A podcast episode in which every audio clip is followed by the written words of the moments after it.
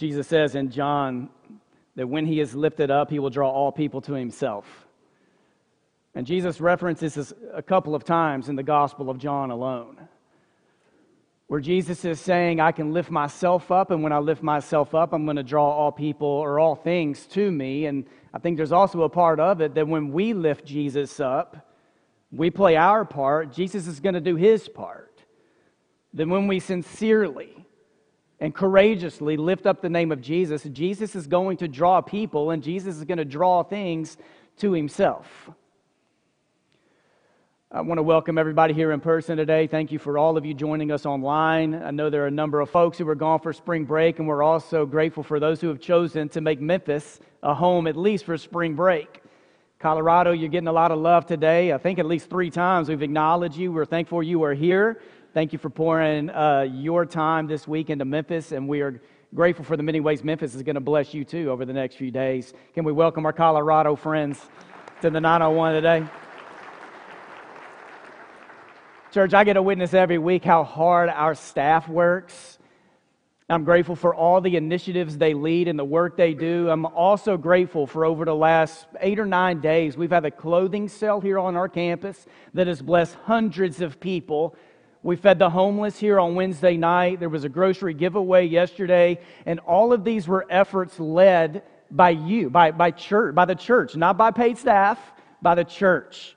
So it's not the church that is like lifting up ministers so that we can do our part in trying to lift up Jesus, is that we come alongside each other to lift up Jesus, and we trust that when we do, Jesus is going to draw people to himself. Have you heard about the Asbury Revival, the revival that started just over a month ago, Asbury University? I want to talk about it just a little bit today. This was a revival that started just over a month ago, and it's a campus, about 1,500 students, a town, Wilmore, Kentucky. It's only five, 6,000 people. Yet conservative estimates was that at the peak of the revival, there were at least 20,000 people from around the nation and the world who traveled to Wilmore to experience and to participate in this revival. Now, when you see things like this break out on social media, I know there's a, there's a moment of skepticism. Is this legit? Is this emotionalism? Like, are people just caught up in emotion? Sometimes we don't know what to do when there is a move of God. Sometimes there's a move of God and we don't know how to explain it. So I'm sure I'm like you. I've seen videos. I've tried to read articles about this. And, and I even listened to the speech that was given in chapel that day because any of us who went to Christian colleges, Christian universities, like we, chapel's just part of what you do. You get credit for going to chapel. You have to show up to go to chapel. And a lot of times you go to chapel and there's not like expectation, like today there's going to be a revival that's going to break out. A lot of times we go to chapel and we're, uh, you know, we're thinking about the test we're about to do. We're thinking about relationships in our lives. It's hard to get off devices. Sometimes it's just what you do. This is why I'm so grateful for Jenna King, our very own Jenna King, who helps orchestrate chapel at a school here in Memphis every day of the week to try to think, uh, thoughtfully think through how to help students engage, even when students are going to chapel and maybe they're not there with expectation to engage. This wasn't a day of chapel at Asbury that they were like, today we're coming and we're praying for revival, or today we're going to come and we're going to repent from sin. Like, it, there was none of that. His name was Zach who spoke. And I'll be honest about Zach. I respect the guy. I listen to the talk. And usually, when I listen to people preach or teach, like I'm not listening as a cynic. I'm not being skeptical. A lot of times, when I listen to people, I am rooting for them. I'm not, I'm not there to try to, like, how did they treat the text and how did they engage the audience. But there was nothing profound about Zach's 26 minute uh, chapel talk. It started kind of awkward. His, his humor wasn't great, it was a little awkward. And I should know because my humor is pretty great, all right? Can I get an amen? Nobody? Nobody? All right. His humor wasn't great. But here, here's, here's how it went down. Zach, he's an assistant soccer coach. He's also a leadership development con, uh, uh, coordinator for a missions effort there in that town. And he speaks at chapel sometimes, so he knows some of those college students. So there he is in a chapel. Hundreds of students are present. And here's a few things he did. He had everybody stand, all the students stood, and he read from Romans chapter 12, 9 through 21. It's 13 verses, and he acknowledged in these 13 verses there are 30 commands. 30 commands and 13 verses. Things about like loving each other, being hospitable, like things like this, perseverance, like 30 commands and 13 verses. And then he had them sit and he said, So here's my question for you How are you feeling?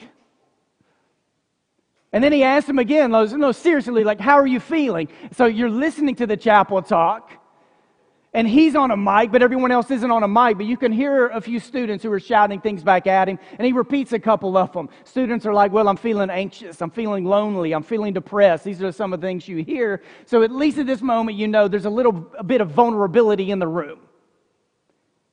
And then Zach went on to talk about just the love of God, a very simple message about the profound, extraordinary love of God.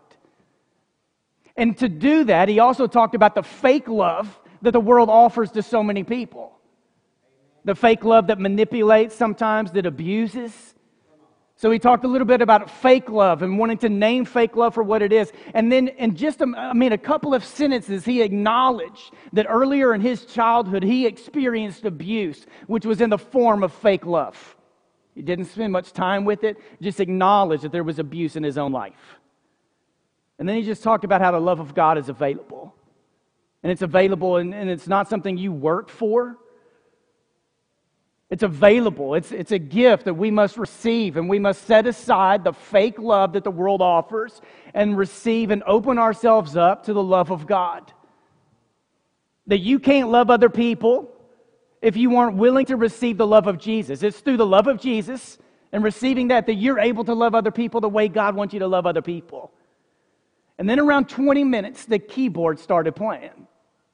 Now, I've been in enough atmospheres and environments of worship that for places where there is a growing prayer culture, where faith is expressing itself in a prayer culture in some very tangible ways. A lot of times there may be a keyboard involved that's just kind of covering the moment. It's, a, it's almost a way of saying, hey, we're asking heaven to kind of hold this moment that we're in as we talk about what it means to step deeper with God. And then Zach prayed for a couple of minutes, and his prayer was an acknowledgement of the fake love that's coming after us in our lives and open ourselves to the love of God. And a few, few different times he used the phrase Spirit of God, move in the pews in this room. Spirit of God, move in the pews. And then he finished his prayer and he talked for a couple of more minutes. And one of the things he said in the talk, at the very end, is he said, I, I hope this message sits with you like an itchy sweater, that you have to do something about it. Right? And you've, all, you, you've had an itchy sweater on before that creates just enough discomfort that makes you want to move around or lift, you know, something. Just, and that was what he asked. He said, I hope that this message just sits on you like an itchy sweater that you have to do something about it. And his message ended, and nobody came forward. Nobody. And Zach walked off the stage, and later he thought he whiffed. He thought it was a bomb. He texted his wife, and the text was basically, I whiffed. I blew it. I'll be home in a little while. That was it. He said, It's another stinker. And any of us who have been preachers or teachers, or you're teaching in your classroom, or you've had projects or presentations in your work, sometimes you know what it's like where you have put together something that you think is great and it falls flat. And we also know what it's like to deliver a message that we don't feel great about and it's, it's a home run, like it just hits. And it's in those moments we realize that what we do, what I get to do every Sunday, this isn't about lifting up the name of Josh Ross or trying to build my platform or my resume. Anything that happens in this moment is something greater than me that is at work in this moment. So Zach was just acknowledging that this isn't about lifting up the name of Zach, it's lifting up the name of Jesus. And from that, started a revival that lasted days around the clock worship, prayer, confession, repentance. And I want to come back to it here in just a few minutes. Jesus says, When you lift up my name, I will draw people to me. Lift up the name of Jesus, and Jesus will do his part to draw all people, all things to himself. Now, if you were to ask almost anybody, Christian or non Christian, a verse in the Bible, most people know at least that 316 is a number that's in this thing we call the Bible. even non-Christians. And John 3:16 is probably the most quoted verse in the entire Bible. For God so loved the world.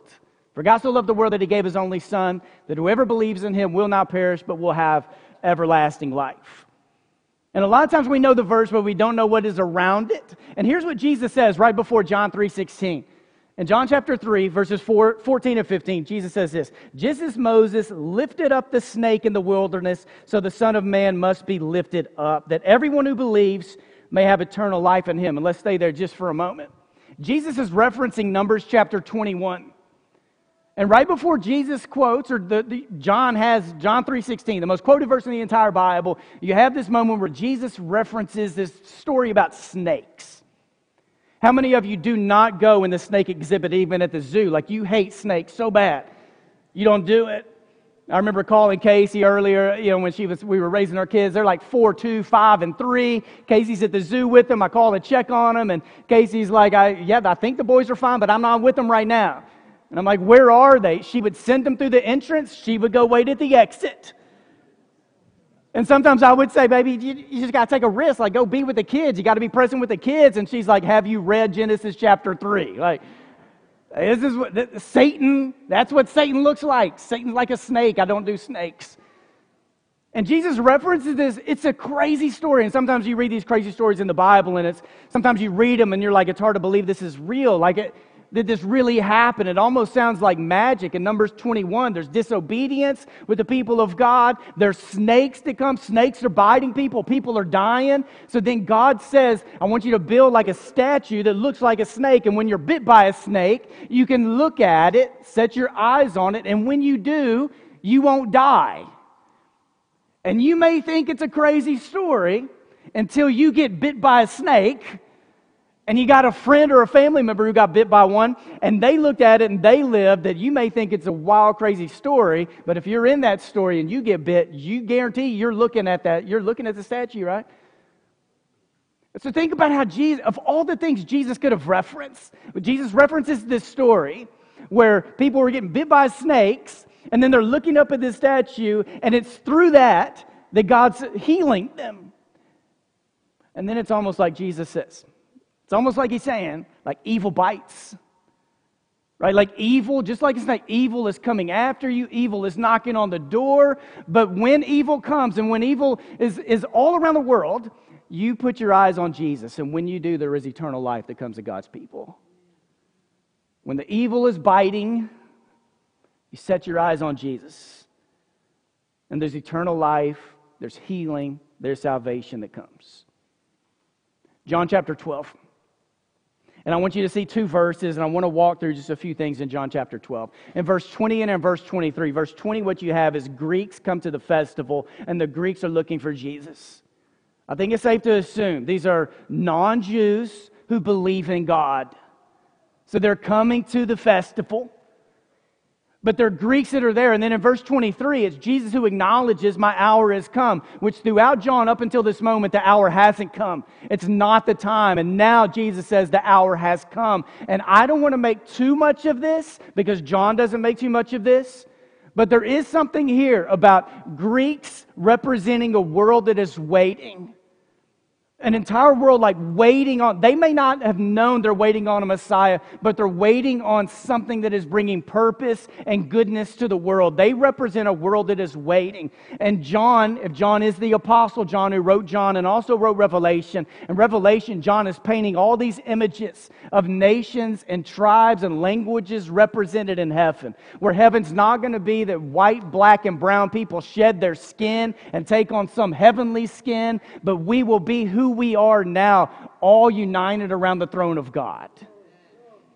And now in John 12, it's this acknowledgement that the Greeks come and they're looking for Jesus, and now Jesus acknowledges the world is waiting, and now, now the time has come. And I mentioned this last week in John 12. You have this moment in verse 27 through 29 where you sense like Jesus wrestling within his spirit a little bit. Where in verse 27, it's now my soul is troubled, and what shall I say? Father, save me from this hour. And then he's like, No, it was for this very reason I came to this hour. So it's like Jesus is like, okay, God, save me from this hour. And other uh, gospel, in other gospel, the way the story is told, Jesus like, take this cup from me. And then Jesus is like, nope, nope, I came for this hour. This is what I came for. And then Jesus says, Father, glorify your name. A bold, courageous, dangerous prayer to offer up to God. God, glorify your name. And then it says, a voice came from heaven. I have glorified it, and I will glorify it again. And the crowd that was there heard it and said, It had thundered. Another said an angel had spoken to him. It's this moment, and you don't get the voice of God speaking a lot throughout the Gospels. You do at Jesus' baptism. And here's one of these moments you do at the Transfiguration. And here's one of these moments where the voice of God, it's like God is stamping the moment. A voice like thunder, like a storm is brewing. And there's something about that voice that spoke to the people and it spoke to Jesus. And in verse 31, here's what Jesus says Now is the time for judgment on this world. Now the prince of this world will be driven out. So I want you to think about Jesus' posture on the cross. That on the cross, I think it is safe for you to assume and to believe that on the cross, Jesus thought of you, Jesus thought of people, Jesus thought of humanity. His face was toward the people that he was dying to save. He was dying to save a world. His face was toward them. But verses like verse 31 also let us know that Jesus also had his face turned toward evil. It wasn't just to save people, it was, I want to save people, but I've got to deal with what is harming people. So Jesus was acknowledging that on the cross, he was doing something to evil. There was a battle that was being fought, he was stepping into it. One person says it like this The cross is always a time and a place of crisis and decisions where darkness and evil are unmasked and overcome, but also where faith and life are released. Let me say it again. The cross is always a time and a place of crisis and decisions where darkness and evil are unmasked and overcome, but also where faith and life are released. And let me stay there just for a moment. Just a couple of weeks ago, we had a night of repentance. It's like an Ash Wednesday type service we do. And one thing we asked of you, and there were 150, I don't know, 200 people, something like that here. And one thing we did that night is we were talking about the story of Lazarus, where Lazarus is raised from the dead, but then Jesus tells Lazarus, or tells the people, like, you need to get the grave clothes off of him. Whatever on him that still looks like death, you need to get rid of it. So we had little sheets of cloth that you wrote out things that you wanted to get rid of. And I have them in my office for Kip and myself and a few leaders have taken time to like read through those and pray through those. And I, I, I love these moments in the life of this church. I have a box in my office where I have kept every time we've had a prayer time, or maybe we've gone to tables before, or there are times we've had a board that we're just like writing out sin or repenting of things or letting things go in the presence of God. I have a box in my office with thousands of these cards. I save them all. And I don't save them all to remind me of what a bad church we are or what sinful people we are. I save them because sometimes I look at them and I remind myself that any church that wants to be in pursuit of righteousness and holiness has to take sin seriously. Like any church that wants to step closer to God has to do more than just say, God, forgive us for our many sins. Like we've got to name the things that are harming our souls. So it's just this acknowledgement from me, this reminder that any church that's taken steps to Jesus has to provide moments where we're giving expression to the things that are holding us back. And at the cross, Jesus fought a battle for us. This one author says it like this He says, I cannot be any more specific about the methodology of love than to quote these words of an old priest who spent many years in the battle. There are dozens of ways to deal with evil and several ways to conquer it. All of them are facets of the truth that the only ultimate way to conquer evil is to let it be smothered within a willing, living human being. And when, is it, when it is absorbed there, like blood in a sponge or a spear into one's heart, it loses its power and goes no further the healing of evil. Which that phrase right there is kind of messed with me because I, you know, I, I like to think about the demolishing evil, like doing away with evil, but the healing of evil, scientifically or otherwise. can be accomplished only by the love of individuals. A willing sacrifice is required. I do not know how this occurs, but I know that it does. And whenever this happens, there is a slight shift in the balance of power in the world.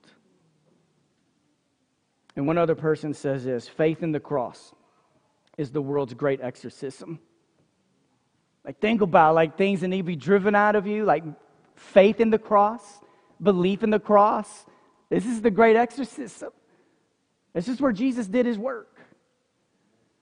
So here's Jesus in verse 27. It's like, save me from this hour. Nope, I'm in this hour. This is what I came to do. By verse 31, he's acknowledging that I am here to do something to evil. There's a battle that is being fought. I'm here to drive the prince of evil out of this world. And then verse 32, here's what Jesus says. Now is the time for judgment on this world. Now, by the prince of this world, he will be driven out. And then Jesus acknowledges that this is why he came to this world. This is why he came acknowledging about his death on the cross. When Jesus is lifted up, he draws people to himself.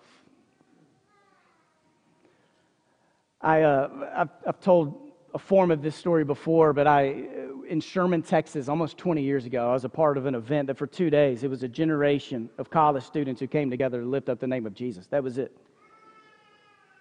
I drive through Sherman, Texas every once in a while, and when I do, I think about two longtime members of this church Glenn Haley, who spent a few years of his life, his upbringing in Sherman, Texas, and Bob Higginbotham, who was here in this church for a long time, an elder in this church who lived some of his life in Sherman, Texas. Also, when I drive through Sherman, I think about Whataburger. Usually, my family, we stop, we grab some Whataburger. And then I think about the time that I gathered with about 20,000 college students in a field in Sherman, Texas. There's a Christian family that opened up their field to us. It was a passion event. If you listen to Passion at all, uh, a little over 20 years ago, they started doing these one day events. So this is a one day event in Sherman, Texas. We showed up a day where it was, it was storming. And in fact, some people who were setting up for the event were struck by lightning. Everybody survived, but that's what we were stepping into. For two days, you had thousands of people who lived in tents and then we would gather on this field where for hours we were led in worship by people like Chris Tomlin and Christy Nockels and Matt Redman. It was the first time in my life I heard Beth Moore preach. I had heard her on the TV when my mom or Casey were doing Bible studies with Beth Moore, this fiery woman who had this deep love for Jesus, but I had never like sat at her feet and I listened to Beth Moore speak to this thousands of college students about a deep love for God. I witnessed moments when people who in 2003 were making commitments to go be missionaries in Iraq and Afghanistan asked college students to answer the call of God to join them. And this was in 2003. And I witnessed college students who pretty much left everything to follow these people to a mission field, to help lead people in the Middle East to Christ in a time where war was breaking out all over the Middle East. I witnessed people surrendering their lives to Jesus. I witnessed repentance that was happening. When Jesus is lifted up, Jesus brings people to him. And when you experience moments when Jesus is lifted up, it inspires you to want to live a life where you lift the name of Jesus up. Not just to go back to a moment or an event where it's happening, but what are the little things that I can do in my daily life? What are the little things you can do in your life that lifts up the name of Jesus? And as you do, trust that Jesus will do his part and draw people to himself. There's a quote I go back to quite often in my life when I just need like a boost of faith. And what is it all about? I remember what Jim Cymbala said in a book, uh, Fresh Fresh Fire, years ago. In the introduction, he says this One day I told the Lord that I would rather die than merely tread water throughout my career in the ministry, always preaching about the power of the word and the spirit, but never seeing it. I abhorred the thought of just having more church services. A hunger for God to break through in our lives and in our ministry. We set our eyes on Jesus. So, what are you looking at? And do you believe that when we lift up the name of Jesus, that Jesus does his part, he will draw people to himself? So, this story of Asbury, preacher Zach preached a message and thought it bombed. Like there was nothing in the message where those six minutes that he was praying for people. Like he wasn't offering this, this altar call that you may have seen at like a Billy Graham revival in the past. You know, Billy Graham, there are business classes in college that watch Billy Graham close the deal, like end his sermons. I mean, Billy Graham would do stuff like I've been in this back section over here, and it takes about 90 seconds for you to walk from there to the altar. So go ahead and start moving because you need Jesus and come to the altar. Or maybe you grew up going to gospel meetings with Jimmy Allen or Winterfest with Jeff Walling, and you've seen these strong pleas of let go of the chair you're holding on to and let go of that so you can reach for Jesus. He, Zach didn't have this strong invitation to the altar. He just talked to these kids about the profound love of God. And he thought he whiffed. And when chapel was over, there were only about 20 students, but 20 students stayed. Hundreds left. And there were little pockets over on the right side in a pew down front, little pockets of people. And these students, they just, they just prayed. That was it. They prayed. And one kid, Zeke, was one of those 20 who stayed, but he had to go to class. College students, that's what you're supposed to do. You go to class, right? So he went to his class. After the class, he went outside and he could hear singing coming from the chapel. So he went back in, and when he did, there were hundreds of kids already gathered who were praying and worshiping, and there was this peace that was hard to explain. So he was a part of a few friends who began running around campus telling students everywhere else revival is breaking out. Revival's breaking out. And if you know anything about the history of Asbury, there have been multiple revivals that have broken out over the last hundred years where it's like the Spirit of God just does a fresh thing. By that night, there were over a thousand people who gathered for worship. And then for weeks, around the clock, there was worship and prayer and confession and repentance. And you probably have not heard any names of people who spoke on the mics and you didn't have Hillsong or Maverick City, you know, any of these worship bands that came and like took it over to make it into something that could be blasted all over social media. They tried to limit how many phones could record what was happening in the room because they wanted this to be just an authentic moment and expression of the Spirit of God doing something. Over 20,000 people came to experience and participate in what God was doing. And props to an administration that quickly moved to provide protection and everything those students needed. Because you had people from the outside group who wanted to hijack this revival to make it into a MAGA political rally or, or some kind of theological rally or a charismatic movement that maybe they didn't want it to be. And they protected the students, said how the Holy Spirit is working through students. We want that to be what this revival is known for because it's going to outlive us. And I don't mention any of that today. To suggest this morning or to ask that the Asbury revival come here. Things happen all across the country because of the Asbury revival. I do want us as a church to always take seriously what it means for us as individuals and as a church to lift up the name of Jesus. And when we do, to trust that Jesus will draw people to himself. And that when he does, we can't manipulate it, or manufacture it or tell Jesus exactly how it needs to play out. We're just told you lift up his name. And when you do, Jesus is going to be the one who draws all people to himself.